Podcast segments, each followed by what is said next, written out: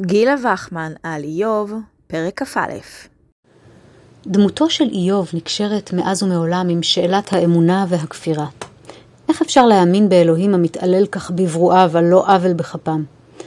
ההנחה המובלעת בשאלה זו רואה כמדומה את הכפירה והמרידה באל כנובעות מתוך מצוקה, מן האסון הנורא וחסר הפשר, וכך אמנם הגיבו רבים מבני עמנו לזוועות השואה, התרחקות ודחייה מוחלטת של אמונה באל וקיום מצוותיו.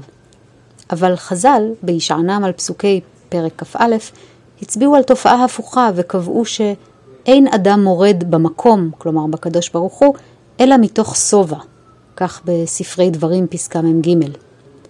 המקור המוקדם לתפיסה מדרשית זו נמצא בתוספתא, מסכת סוטה, פרק ג', הלכות ו' עד ח'.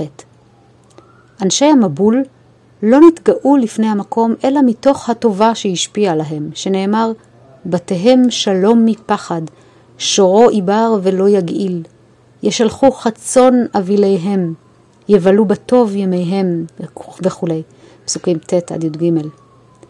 היא גרמה להם, ויאמרו לאל סור ממנו, מה שדי כי נעבדנו, פסוקים י"ד עד ט"ו. אמרו, אין לו, לקדוש ברוך הוא, עלינו טריחות, אלא שתי טיפות של גשמים.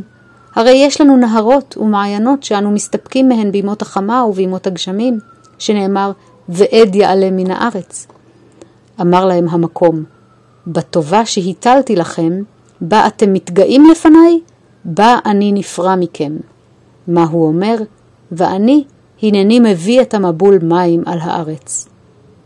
לפי קריאה מדרשית זו, הרשעים שעליהם מדבר איוב בפרק כ"א הם אנשי דור המבול, שנהנו משפע יוצא דופן, ולא הכירו במקורו. לא צריכים אותך ואת טיפות הגשם המיותרות שלך, הם מתריסים בפני האל. כפיות הטובה הופכת את השפע לפשע, והעונש עליה נמדד אף הוא באותה מידה. במים התגאיתם ובמים תאבדו.